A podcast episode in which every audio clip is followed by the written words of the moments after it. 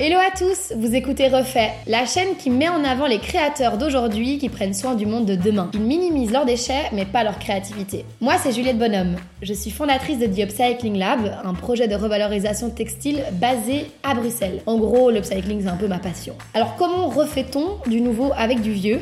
C'est ce que ce podcast refait veut prouver à celui qui l'écoute. Ensemble, avec des invités hyper inspirants, on va aborder les enjeux de la mode de demain et on espère aussi inspirer des auditeurs qui ont envie d'entreprendre un impact positif. Je suis super heureuse de vous retrouver pour ce nouvel épisode. Je suis avec Wendy Malinowski. Coucou Je sais pas si je le dis bien déjà. Ouais. Ok, parfait. Et on est à Paris dans son atelier. Wendy from Paris. Voilà. Et on va découvrir ensemble son histoire. Voilà, je pose le micro comme ça on est à l'aise. Comment ça va? Bah super et toi? Ça va super, je suis trop contente de te retrouver. Bah ouais, moi aussi. Depuis notre première rencontre Oui, à Bruxelles. à Bruxelles, au Slow Room, euh, Slow Room, c'était comme ça. Ouais, Slow Room Fashion. Voilà. Et donc pour la petite histoire avec Wendy, on était euh, voisines de stand Mm. et, euh, et on s'est trop bien entendu. Ouais, c'était trop chouette. Voilà. Et donc, du coup, euh, il était évident pour moi qu'en venant à Paris, j'avais envie de t'interviewer, de connaître ton histoire. Donc, déjà, ben, moi, je te connais et j'ai fait mes recherches et puis on, on avait déjà discuté. Peut-être que ceux qui t'écouteront te connaîtront aussi. Mais il y en a sûrement qui te connaissent pas bien. Alors, est-ce que tu peux juste te présenter? Ouais, bah bonjour à tous. Du coup, moi je m'appelle Wendy, je suis designer textile spécialisée en upcycling et, euh, et je, je confectionne euh, du coup des vêtements à partir de tissus euh, recyclés. Ok. Majoritairement des couvre-lits et des draps. Ok. Et donc, quel âge as-tu? Est-ce que tu peux bien nous le dire ou c'est un secret? J'ai 30 ans dans un mois. Ça y est, la phase de la trentaine. Pas encore. Pas encore, mais bientôt, ouais.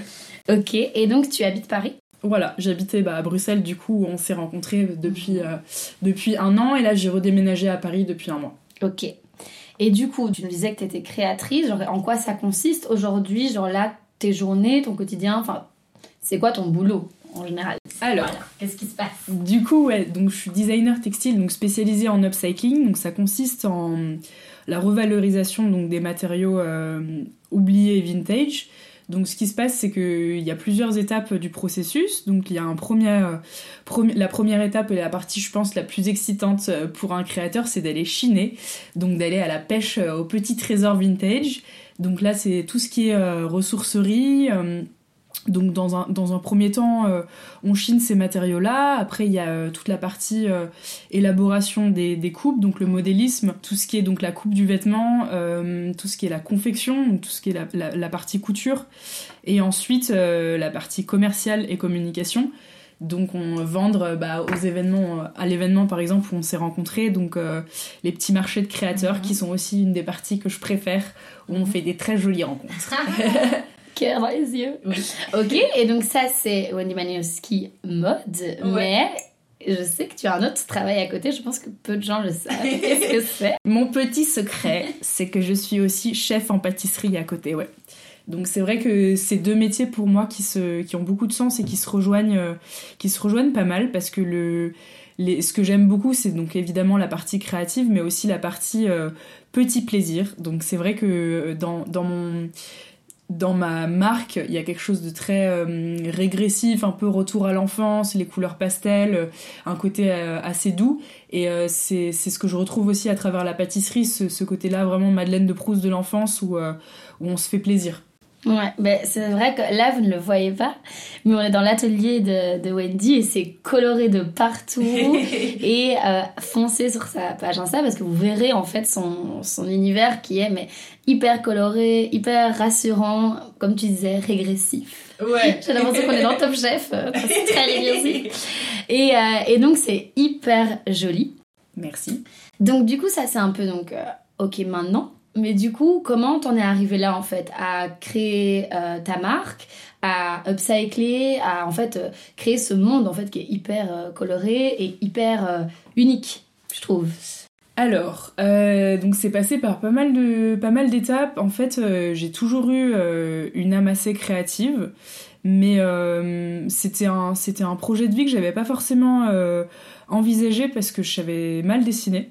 Et euh, pour moi, euh, c'est vrai quand on suivait un cursus artistique, il fallait forcément être bon en dessin.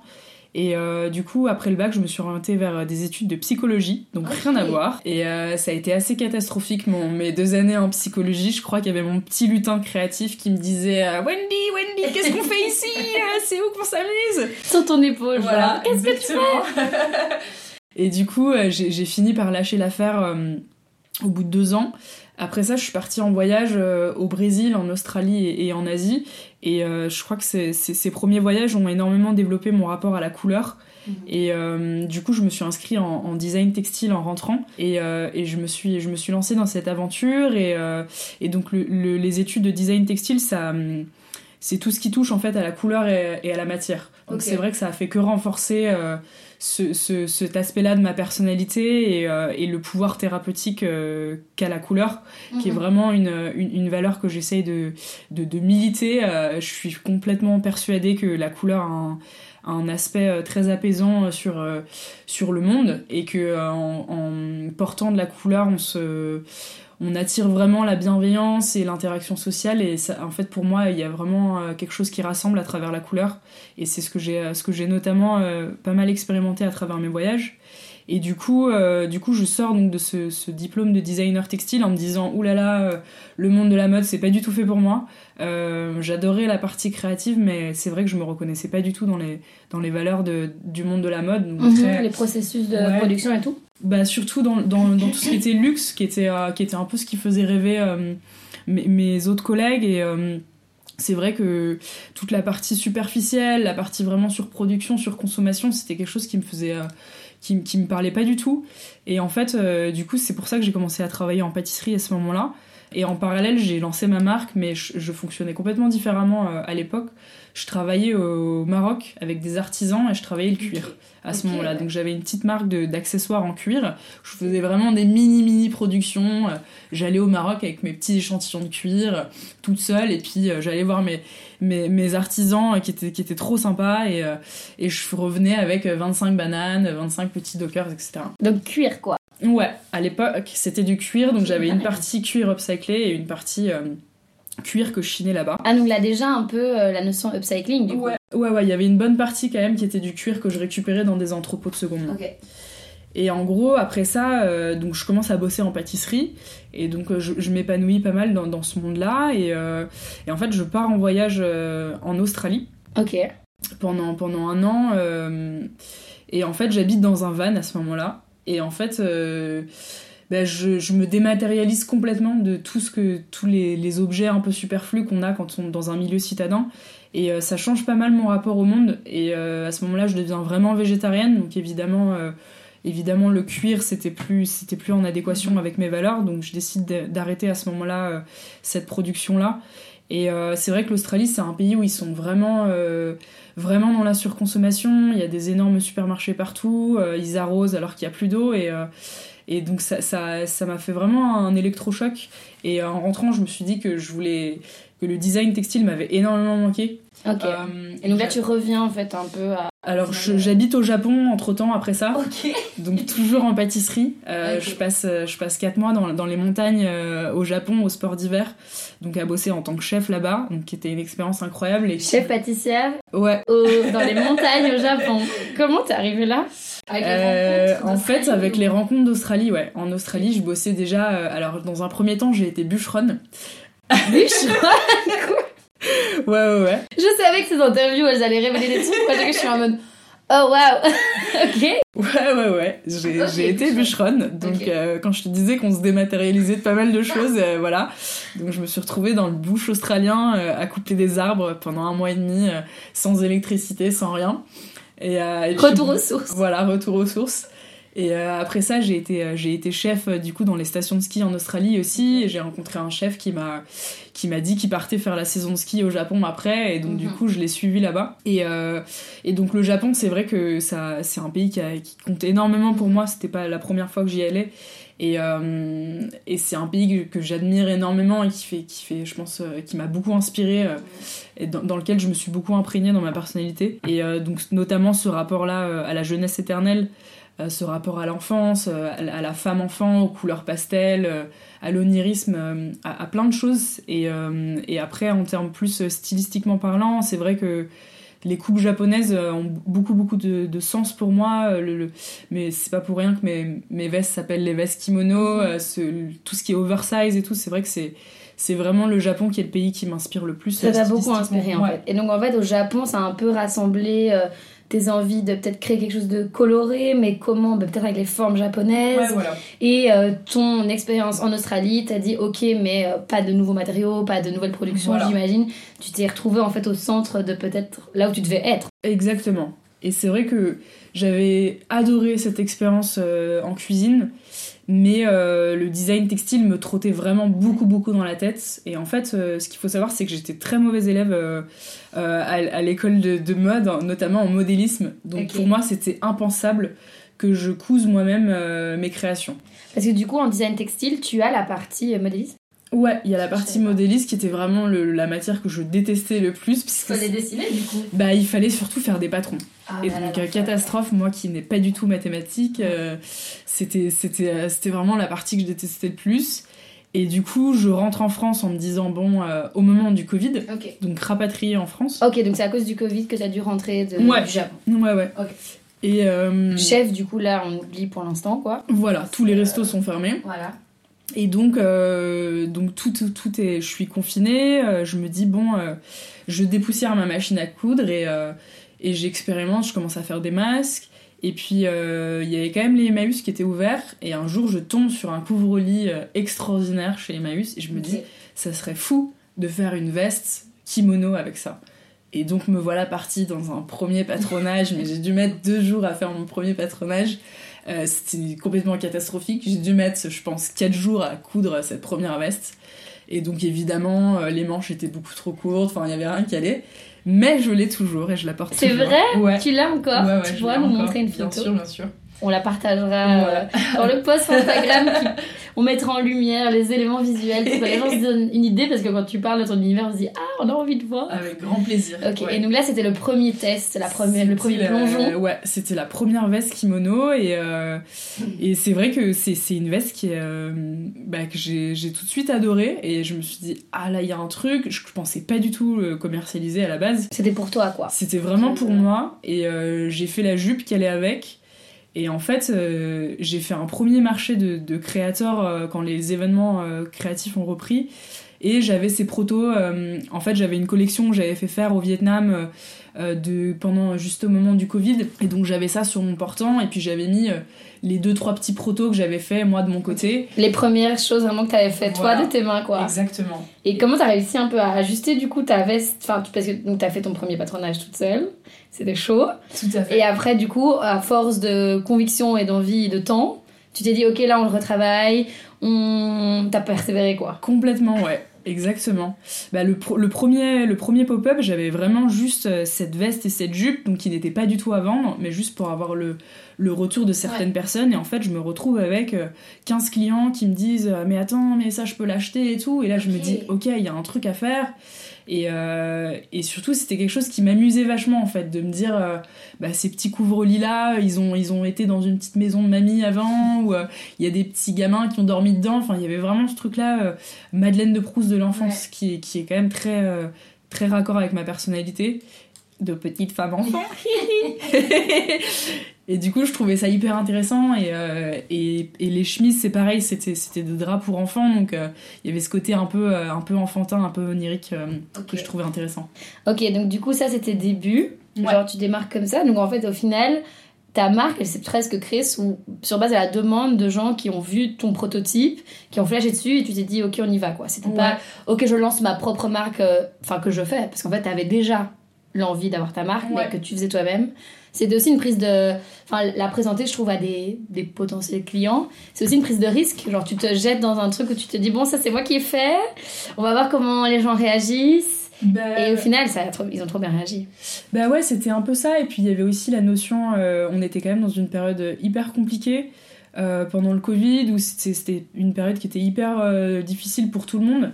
Et mon idée, c'était justement de en fait, je me suis vraiment retrouvée dans ma chambre. À l'époque, j'étais confinée chez mes parents, donc avec ma machine à coudre, et je me suis dit, c'est hyper triste ce qui se passe en ce moment, et j'ai envie de trouver un moyen de réunir et de partager ce que je faisais notamment à travers la pâtisserie. Et, et en fait, de pouvoir distribuer des petits brins de couleur à droite à gauche, et en fait, euh, le fait de créer ces, ces, ces créations-là m'a permis ça, en fait. M'a permis, via les réseaux sociaux, de dire, bah voilà, j'ai cette petite chemise que j'ai faite avec des petits draps. Euh. Donc ouais, donc ça les réseaux sociaux et le confinement et donc ces débuts-là t'ont permis, en fait, de distribuer de la couleur, de la joie. Voilà. Et de toi aussi t'en donner en le faisant. Complètement. Et de le partager aux Complètement. autres. Parce que tu pouvais pas tout garder pour toi. Ouais. C'est ça, de, euh, de pouvoir euh, militer euh, ma, ma, thérapie de, de, la couleur. Mais c'est marrant parce que finalement, quand tu dis ouais, j'ai commencé rien à voir, deux ans de psychologie, au final, quand tu m'expliques tout, oui, je me dis waouh, c'est quand même un peu lié. C'est vrai. Genre, on pourrait, genre, je m'attendais pas du tout, du coup, à la psychologie. Je connaissais la dimension chef. Et au final, quand tu m'expliques ton rapport aux couleurs mhm. et tes études en psychologie et ta, ta, vision des couleurs, je trouve que du coup, l'un, enfin, ça s'embrique à fond. Oui, ça s'embrique s'embrique. ça s'imbrique. ça s'imbrique. Et donc, du coup, moi, je trouve ça génial parce que je sais que c'est pas juste une veste parce qu'il y a plein de choses derrière. Mais en même temps, on a aussi une dimension psychologique hyper forte. Euh, donc, ok, donc ça, c'est ton parcours. J'imagine qu'après le Covid, tu reprends un peu tes activités de chef. Ouais. Mais du coup, euh, la marque prend plus de place. Complètement. On te demande de venir à des ventes, à des pop-up. Complètement, ouais. Bah, c'est vrai que quand on lance une marque, et donc du coup quand on est, euh, quand on est euh, toute seule à travailler sur tous les aspects de la marque, donc aussi bien euh, le, l'aspect commercial, créatif, communication, ça demande énormément énormément de temps. Mhm. Donc à ce moment-là, je mets, je mets la cuisine de côté pendant, pendant quand même un petit temps et je bosse à 100% là-dessus. Ah Dans tous les cas, j'avais, j'avais pas trop le choix parce que j'étais j'étais pas loin de 80 heures par semaine à ce moment-là. Ouais, pour vraiment lancer la machine et, euh, et apprendre à, à s'organiser pour économiser du temps et, mm. euh, et voilà tout ça c'est des, des, processus qui mettent du temps à, à comprendre. Et c'était important pour toi que tu continues du coup à faire tout toi-même? Parce qu'il y a un moment au début tu, tu, pensais tu te pensais pas capable. Et au final quand tu as commencé après c'était sûr c'était toi qui continuais quoi. Ouais. Parce que ça te faisait kiffer tu voyais que tu avais en fait au final les capacités que tu pensais peut-être pas avoir au début en mode par ta peur du modélisme du patron Ouais, euh, je crois qu'au final, ça a apporté énormément de, de, de, valeur et de, et de sens à mon projet de tout faire moi-même, que mhm. ça soit euh, vraiment toutes les, tous les maillons de la chaîne. Euh, ça m'a ça m'a vraiment rapproché de, de disons que c'était plus un business c'était vraiment euh, c'était vraiment mon petit bébé quoi c'était en fait la naissance de, de, toi. De toi en, en tissu. Oui c'est un petit peu ça c'est un petit peu ça. Non c'est quelque chose dont je suis très dont je suis très attachée je crois de confectionner euh, mes, mes, créations moi-même. Et du coup bah, arrive une question qui est liée à tout ce que tu as dit Qu'est-ce qui te rend hyper fière là dans Wendy Malinowski, la marque, la personne en elle-même? Genre, qu'est-ce qui te, te, rend hyper fière là actuellement avec tout ce que, bah, tout ce que tu nous as partagé, ton, ton process, le parcours et tout? Euh, je pense que c'est d'avoir réussi à être libre, qui est quelque chose qui est très très important pour moi. Mon rapport à la liberté, que ça soit professionnellement ou un peu plus globalement dans, dans ma vie, euh, d'avoir réussi à être libre surtout dans ma créativité, de me dire, je pense que j'aurais été très malheureuse de créer pour quelqu'un d'autre parce qu'il y aurait eu forcément des, euh, il y aurait eu forcément des, des, des inconvénients et des un cahier des charges un peu trop strict mm-hmm. et, et, je me serais sentie bridée et là, d'être, euh, d'avoir cette liberté créative euh, et de pouvoir exprimer ma personnalité, mon univers pleinement, c'est quelque chose qui me rend très très heureuse.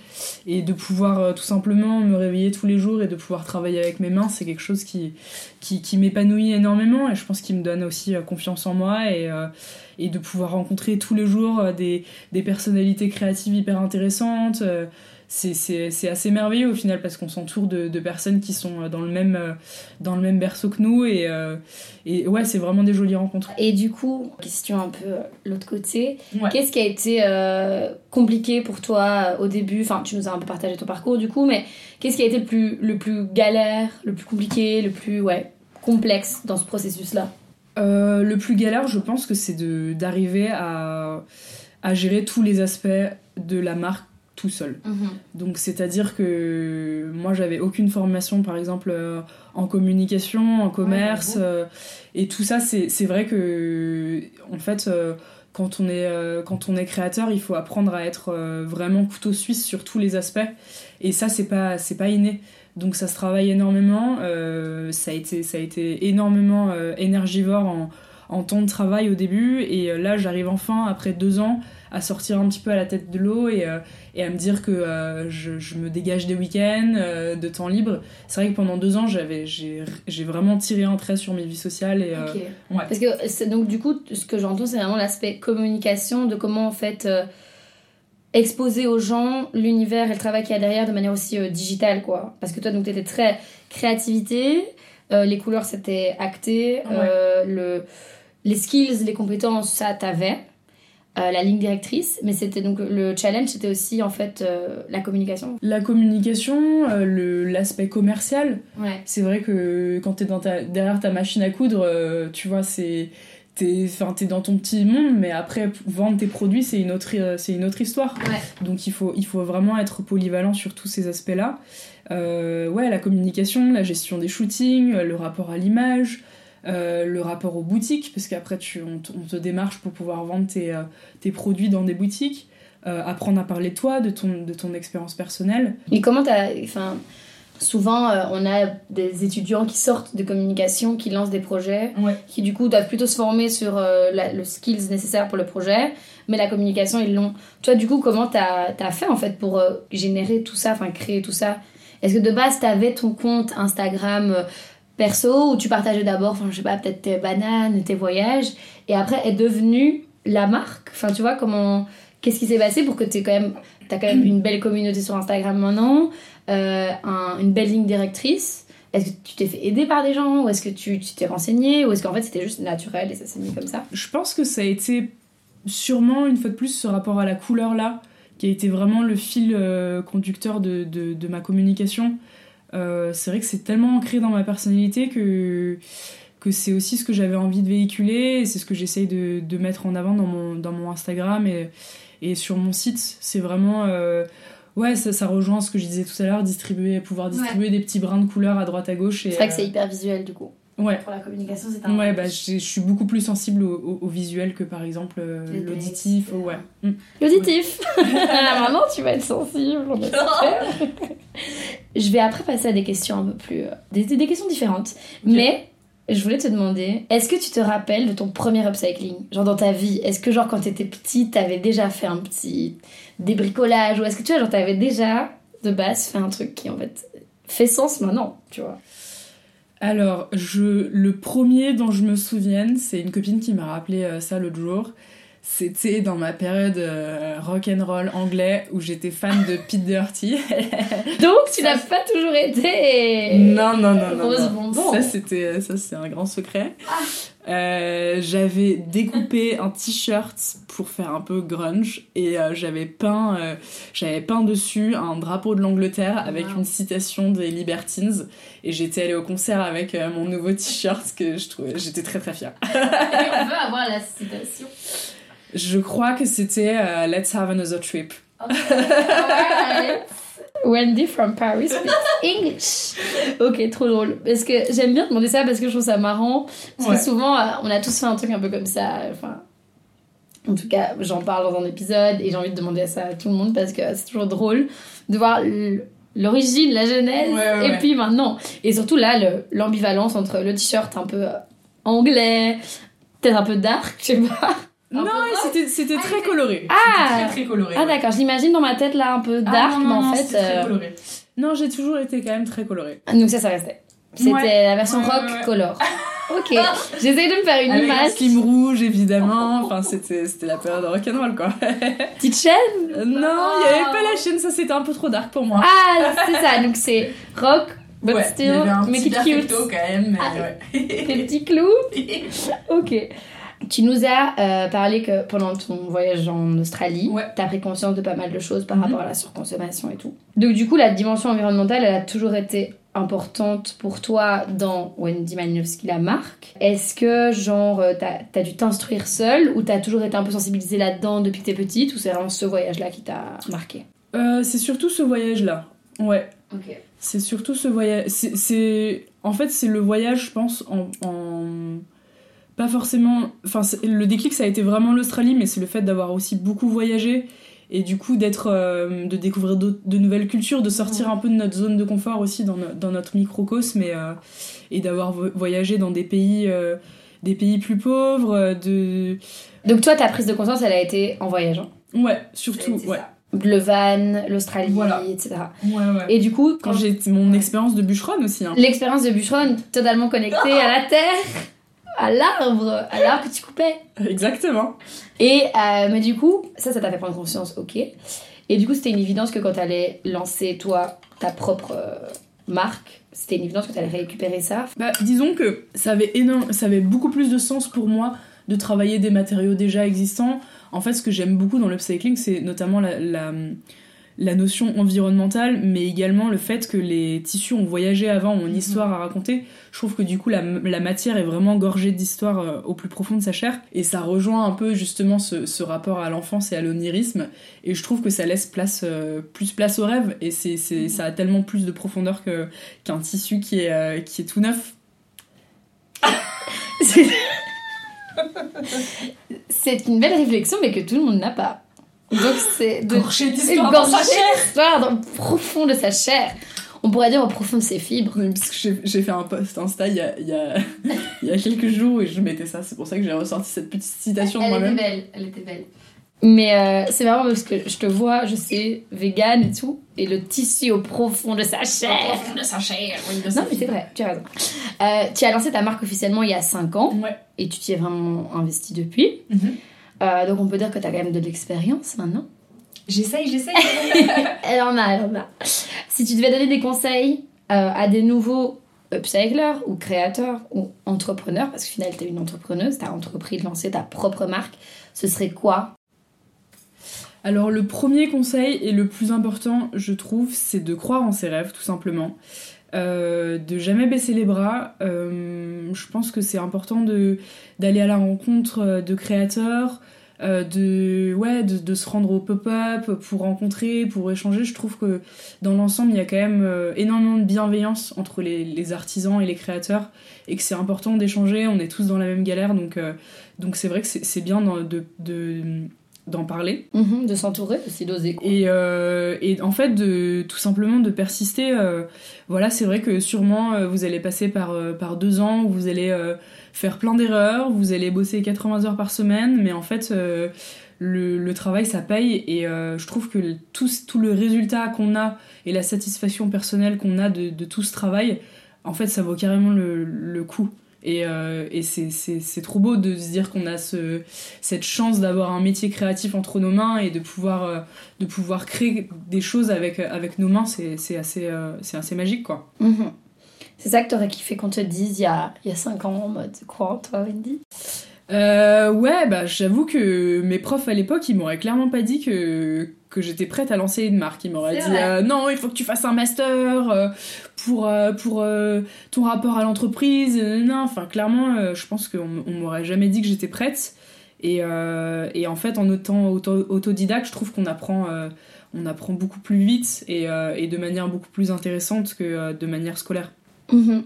Puis c'est vrai qu'avec notre génération, on a une, fin, avec les réseaux sociaux, etc., on peut se permettre d'être plus autonome et indépendant parce qu'en fait, on peut communiquer comme on veut et on peut gérer ça. Et ça, c'est quand même quelque chose qui est magique euh, via Instagram ou les réseaux sociaux euh, en général. Euh, qu'en fait, tu peux décider de toi comment tu veux transparaître ton image, ton travail, tes valeurs. Et ça, je trouve que c'est un vrai plus quand même de la génération et que je pense, bah, justement, comme tu disais, au moment où tu avais fini tes études, etc., qu'en fait, maintenant, on peut on ose plus croire en nous parce qu'en fait on a peut-être plus moyen de se, enfin, de se donner les chances d'y arriver en communiquant de la façon dont on veut en faisant en menant les choses comme on veut quoi. Ouais c'est ça qui est assez beau dans l'auto-entrepreneuriat c'est de c'est de se dire qu'en fait il n'y a pas de règles. C'est nous qui décidons de ces règles là et c'est ça qui est hyper intéressant et hyper satisfaisant. Mm-hmm.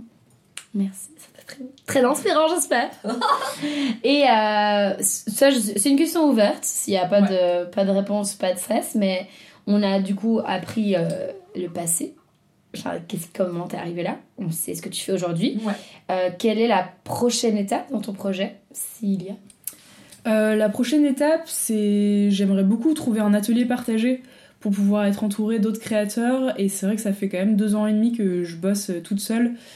J'ai bossé beaucoup de chez moi aussi. Et je crois que j'ai envie de retrouver cette effervescence que j'avais à l'école où où il y avait vraiment une stimulation artistique et créative qui était hyper intéressante et, euh, et aussi organiser des événements, euh, des pop-up. J'ai organisé le premier là le week-end dernier et euh, c'était trop chouette de pouvoir montrer le travail de personnes créatives que, que j'admire énormément. Donc ouais, pouvoir réunir vraiment des, des, artisanes que, que j'admire, c'est ouais, dans mes projets pour les, les, mois à venir. Donc tu aimerais bien pouvoir l'idée aussi ce genre d'événement, quoi. Enfin, comme tu as, comme as fait. Trouver un lieu, choisir en fait les personnes qui vont être présentes, être dans cette organisation-là. Bah, pouvoir créer vraiment une famille de créateurs.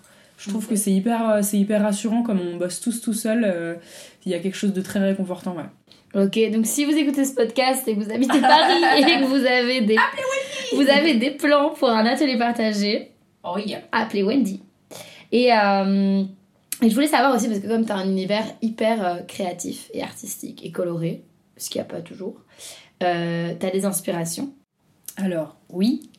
Beaucoup, beaucoup, du coup, de mes inspirations viennent de ce voyage au Japon et de la culture japonaise euh, en, général.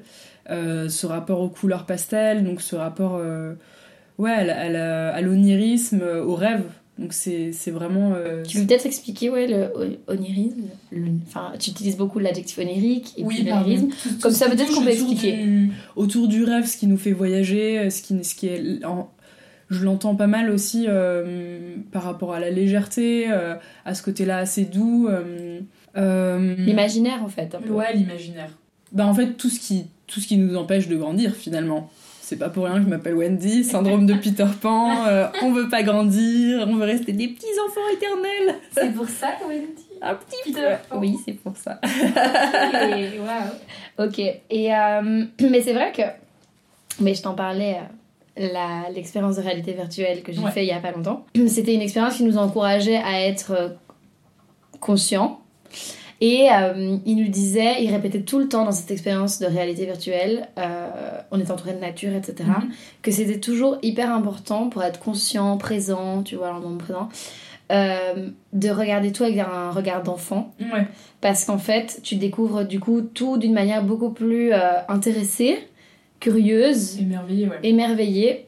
Exactement, et que c'est souvent, ça revient souvent dans tout ce qui est méditation, bien-être, conscience, et même aussi le rapport à l'environnement c'est ne pas prendre les choses pour acquises mhm. et euh, s'émerveiller devant chaque chose parce qu'en fait, du jour au lendemain, elles peuvent nous être enlevées, disparaître. Enfin voilà, on, a la chance de vivre dans un pays où, euh, qui n'est pas en guerre, etc. On a un peu euh, tout ce qu'on veut tout le temps.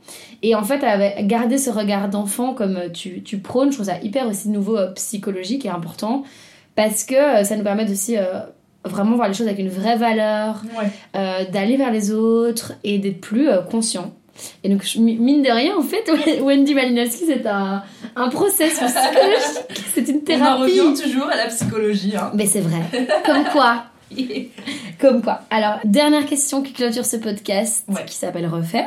En quoi t'es refaite aujourd'hui, là, dans ta place, ta, ton, ton, ton métier? Enfin, qu'est-ce qui refait tes journées en ce moment?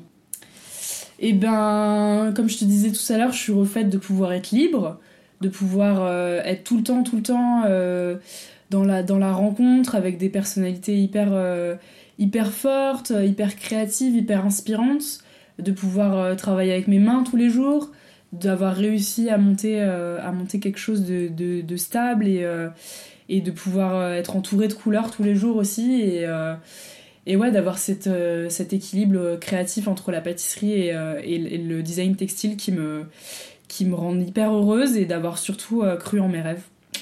C'est beau, c'est beau, c'est beau, ça te donne faim tout ça.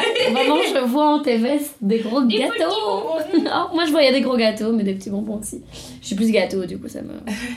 ok, ben merci. Ben merci à toi. C'était hyper intéressant et je pense que on même si on ne voit pas ce podcast, je pense que vous allez pouvoir vous imaginer plein de, de couleurs, euh, de, de joie, comme des enfants.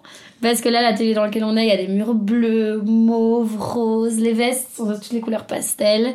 Et on vous partagera évidemment des photos, mais je trouve ça chouette de s'imaginer, juste en fermant les yeux, quand on écoute podcast, ce qui se passe. Donc merci Wendy Malinowski pour ton temps. Et, et moi, je vous dis à très bientôt pour un prochain épisode. Et oui, Alors attention, avant de finir quand même, où est-ce qu'on peut suivre tes aventures, euh, les gens qui vont être fans euh, en écoutant le podcast, comment ils peuvent te retrouver? Alors sur Instagram, du coup c'est Wendy-du-bas Malinowski ou sur mon site internet, du coup c'est www.wendymalinowski.com. Et est-ce que tu as des ventes prochainement prévues sur Paris ou dans d'autres villes? N'hésite pas, c'est le moment autopromo, comme ça. on- Alors euh, oui, j'en ai une le dimanche 26 mars à la Bellevilloise, Ok. à Paris du coup. Et est-ce que tu en as d'autres au cas où le podcast n'est pas encore sorti à ce moment-là? Non, pour le moment j'ai rien, non. Ok, mais donc si t'as d'autres ventes, on peut voir tout ça sur. euh, Wendy met, met un fil dans une poubelle à côté du micro, ça fait pas trop de bruit, c'est bien. Donc je disais, toutes les prochaines ventes, du coup, dès que tu participes à des pop-up ou que tu organises un pop-up, euh, principalement sur Paris, j'imagine, c'est sur Insta. Tout à fait, ouais. Et on peut retrouver tes créations sur ton site. Ouais, voilà. Ok, trop bien. Bah merci pour votre écoute et je vous dis à tout bientôt pour un prochain épisode de Refaire. Et bisous Wendy. Bisous